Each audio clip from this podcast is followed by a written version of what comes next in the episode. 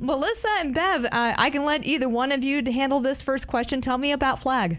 So FLAG stands ahead, for Frontline Appreciation Group. Essentially, what we do is we raise money and we buy meals from local restaurants, and then they deliver them to those on the front line in the hospitals. So it's twofold. We're helping both local businesses and the healthcare workers. So, is this something that you just recently activated, or is this something that you've kind of worked with all along?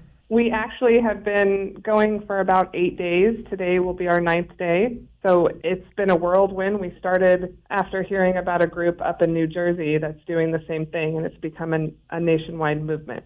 So, what are some of the things that you've done so far in these past eight days? We have raised over $5,000 from the community. We have served around 315 meals, uh, purchased 50 boxes of Girl Scout cookies from local troops, and also we are putting together the snacks for the Sunshine Cart at the hospital. It looks like this public group is full of neighbors helping neighbors. I mean, it seems like this is something that's just taken off like crazy in the last eight days. Yes, it has been remarkable. Just the outpouring of support from our community, uh, the Chamber of Commerce, even the mayor, just people really jumping on board once they understand what we're doing, because I think it gives people something that they could do to help, even just from home. So, what are your greatest needs right now?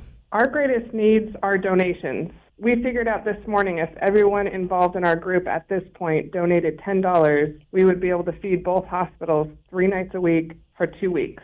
Whoa. So we, we really need those donations coming in so we can keep food in the hands of our frontline workers. If people can't donate, we completely understand, but if they would just join the page and share it, so maybe someone on their friends list could possibly donate, that would be wonderful. So there is Venmo uh, information that is sitting on the Flag Clayton NC Facebook page, and we're going to share it onto our own Facebook page too. Yeah, and then if they want to see the national movement, there's actually a website, flag2020.org, which shows all the different chapters. I think there's maybe 70 chapters across the country right now.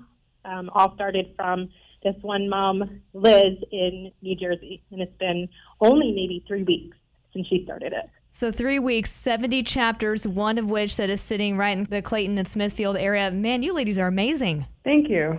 Thank you. Well, Melissa and Beth, thank you so much for chatting with us as we continue to help neighbors and, of course, neighbors helping neighbors. Again, if you want to search it on Facebook, it is Flag, just like the wavy flag, Flag Clayton NC. And I'll, of course, I'll also post it on our Facebook page too. Thank you so much. We All right. appreciate it. Yeah, thank you.